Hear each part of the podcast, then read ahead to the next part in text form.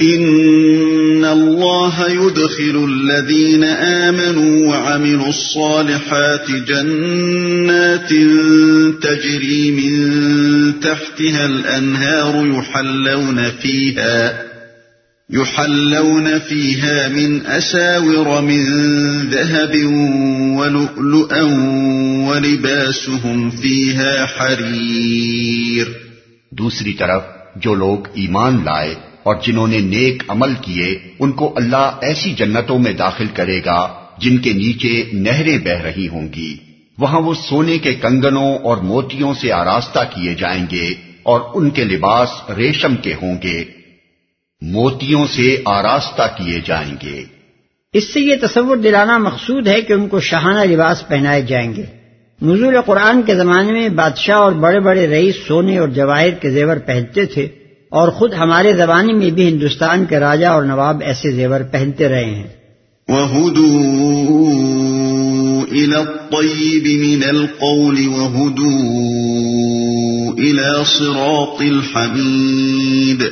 ان کو پاکیزہ بات قبول کرنے کی ہدایت بخشی گئی اور انہیں خدائے ستودہ صفات کا راستہ دکھایا گیا۔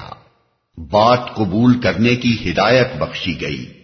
اگرچہ پاکیزہ بات کے الفاظ عام ہیں مگر مراد ہے وہ کلمہ طیبہ اور عقید صالحہ جس کو قبول کرنے کی بنا پر وہ مومن ہوئے۔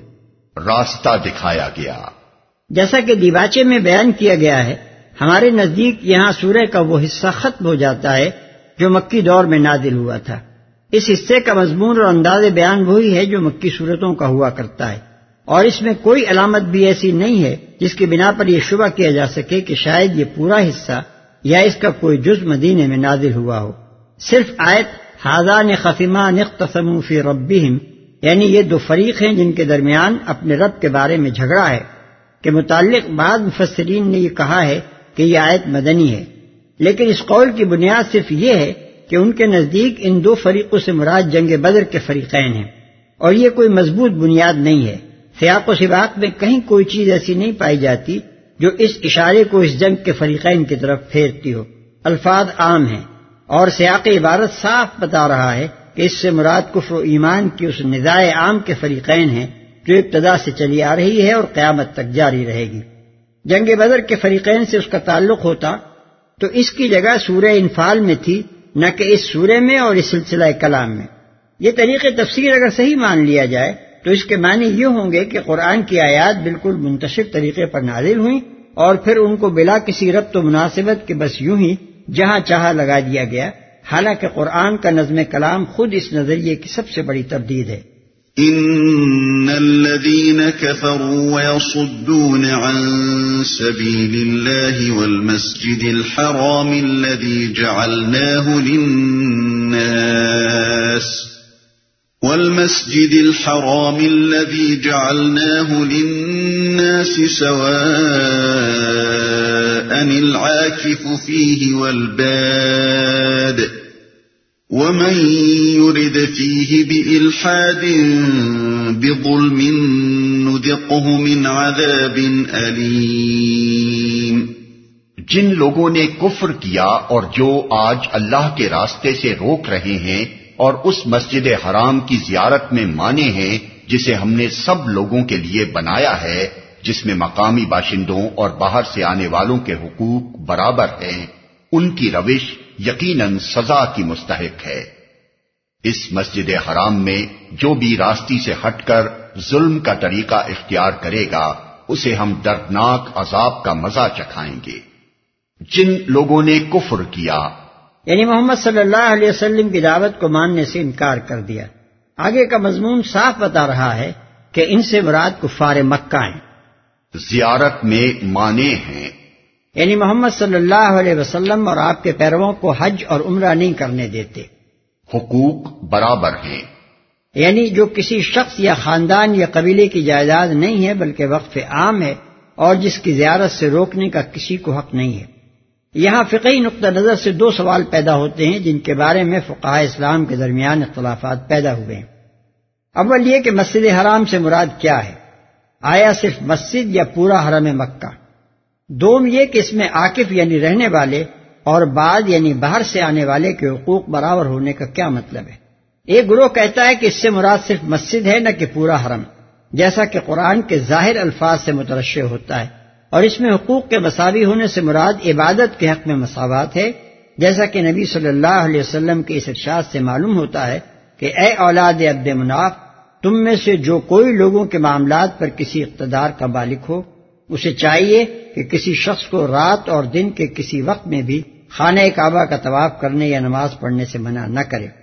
اس رائے کے حامی کہتے ہیں کہ مسجد حرام سے پورا حرم مراد لینا اور پھر وہاں جملہ حیثیت سے مقامی باشندوں اور باہر سے آنے والوں کے حقوق برابر قرار دینا غلط ہے۔ کیونکہ مکہ کے مکانات اور زمینوں پر لوگوں کے حقوق ملکیت و وراثت اور حقوق بے و اجارہ اسلام سے پہلے قائم تھے اور اسلام کے بعد بھی قائم رہے۔ حتیٰ کہ حضرت عمر رضی اللہ عنہ کے زمانے میں صفوان بن امیہ کا مکان مکہ میں جیل کی تعمیر کے لیے چار ہزار درہم میں خریدا گیا۔ لہذا یہ مساوات صرف عبادت ہی کے معاملے میں ہے۔ نہ کہ کسی اور چیز میں۔ یہ امام شافعی رحمۃ اللہ علیہ اور ان کے ہم خیال اصحاب کا قول ہے۔ دوسرا گروہ کہتا ہے کہ مسجد حرام سے مراد پورا حرم مکہ ہے۔ اس کی پہلی دلیل یہ ہے کہ خود اس آیت میں جس چیز پر مشکین مکہ کو ملامت کی گئی ہے، وہ مسلمانوں کے حد میں مانے ہونا ہے۔ اور ان کے اس فعل کو یہ کہہ کر رد کیا گیا ہے کہ وہاں سب کے حقوق برابر ہیں۔ اب یہ ظاہر ہے کہ حج صرف مسجد ہی میں نہیں ہوتا بلکہ صفا اور مروا سے لے کر مینا، مزدلفہ، عرفات، سب مناسب حج کے مقامات ہیں۔ پھر قرآن میں ایک جگہ نہیں، متعدد مقامات پر مسجد حرام بول کر پورا حرم مراد لیا گیا ہے۔ مثلا فرمایا، والمسجد الحرام و اخراج اہلی منہ اکبر و اند اللہ یعنی مسجد حرام سے روکنا اور اس کے باشندوں کو وہاں سے نکالنا اللہ کے نزدیک ماہ حرام میں جنگ کرنے سے بڑا گناہ ہے۔ سورہ بقرہ، آیت دو سو سترہ۔ ظاہر ہے کہ یہاں مسجد سے نماز پڑھنے والوں کو نکالنا نہیں، بلکہ مکے سے مسلمان باشندوں کو نکالنا مراد ہے۔ دوسری جگہ فرمایا، ذالک لمن لم یکن اہلہ حاضر المسجد الحرام۔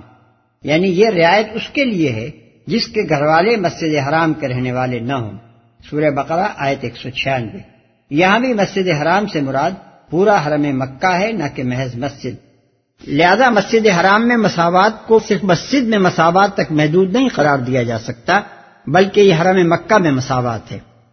پھر یہ گروہ کہتا ہے کہ یہ مساوات صرف عبادت اور تعلیم و حرمت ہی میں نہیں ہے، بلکہ حرم مکہ میں تمام حقوق کے اعتبار سے ہے۔ یہ سرزمین خدا کی طرف سے وقف عام ہے، لہذا اس پر اور اس کی عمارات پر کسی کے حقوق ملکیت نہیں ہے۔ ہر شخص ہر جگہ ٹھہر سکتا ہے، کوئی کسی کو نہیں روک سکتا۔ اور نہ کسی بیٹھے ہوئے کو اٹھا سکتا ہے۔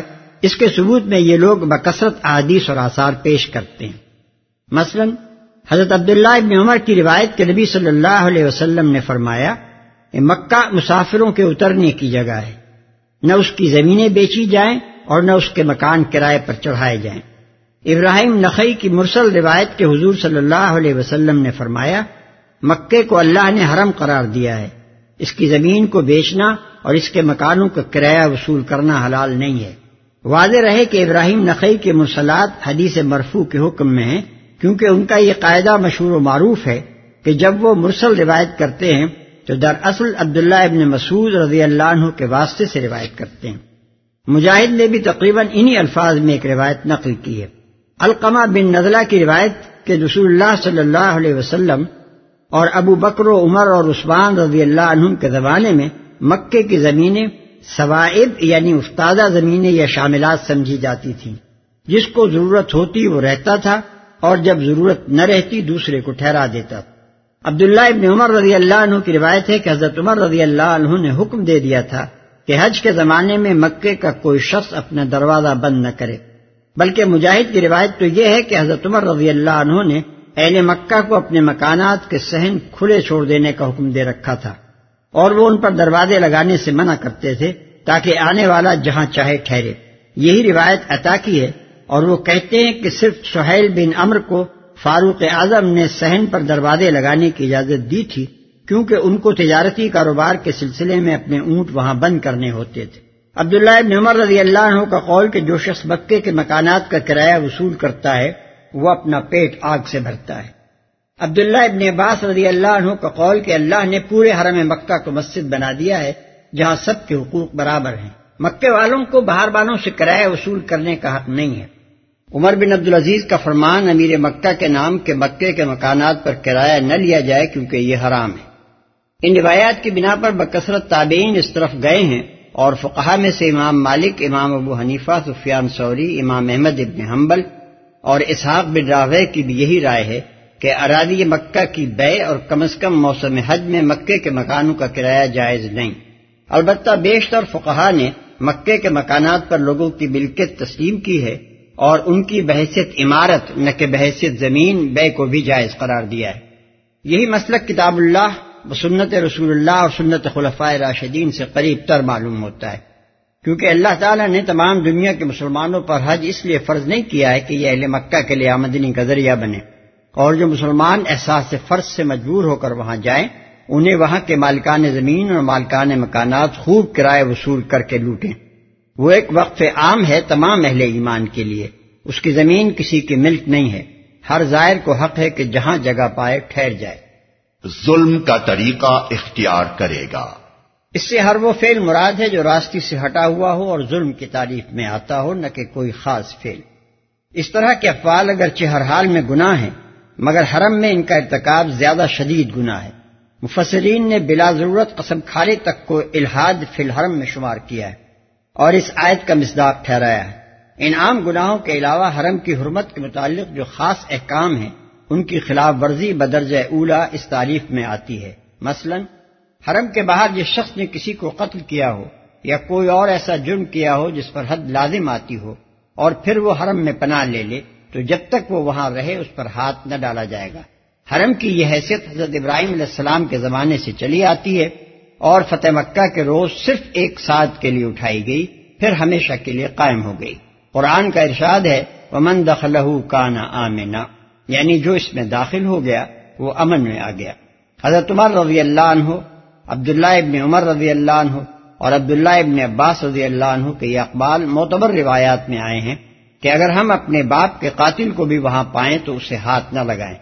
اسی لیے جمہور تابعین اور حنفیہ اور حنابلہ اور اہل حدیث اس کے قائل ہیں کہ حرم کے باہر کیے ہوئے جرم کا قصاص حرم میں نہیں لیا جا سکتا۔ وہاں جنگ اور خریزی حرام ہے۔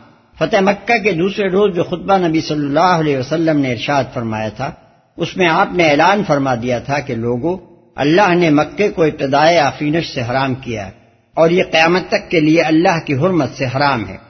کسی شخص کے لیے جو اللہ اور یوم آخر پر ایمان رکھتا ہو، حلال نہیں ہے کہ یہاں کوئی خون بہائے پھر آپ نے فرمایا کہ اگر میری اس جنگ کو دلیل بنا کر کوئی شخص اپنے لیے یہاں قریضی کو جائز ٹھہرائے، تو اس سے کہو کہ اللہ نے اپنے رسول کے لیے اس کو جائز کیا تھا، نہ کہ تمہارے لیے۔ اور میرے لیے بھی یہ صرف ایک دن کی ایک ساتھ کے لیے حلال کیا گیا تھا۔ پھر آج اس کی حرمت اسی طرح قائم ہو گئی جیسی کل تھی۔ وہاں کے قدرتی درختوں کو نہیں کاٹا جا سکتا، نہ خدرو گھاس اکھاڑی جا سکتی ہے۔ نہ پرندوں اور دوسرے جانوروں کا شکار کیا جا سکتا ہے اور یہ شکار کی غرض سے وہاں کے جانور کو بھگایا جا سکتا ہے تاکہ حرم کے باہر اس کا شکار کیا جائے۔ اس سے صرف سانپ، بچھو اور دوسرے موزی جانور مستثنا ہیں اور خدرو گھاس سے ازخر اور خشک گھاس مستثنا کی گئی ہے۔ ان امور کے متعلق صحیح حدیث میں صاف صاف احکام وارد ہوئے ہیں۔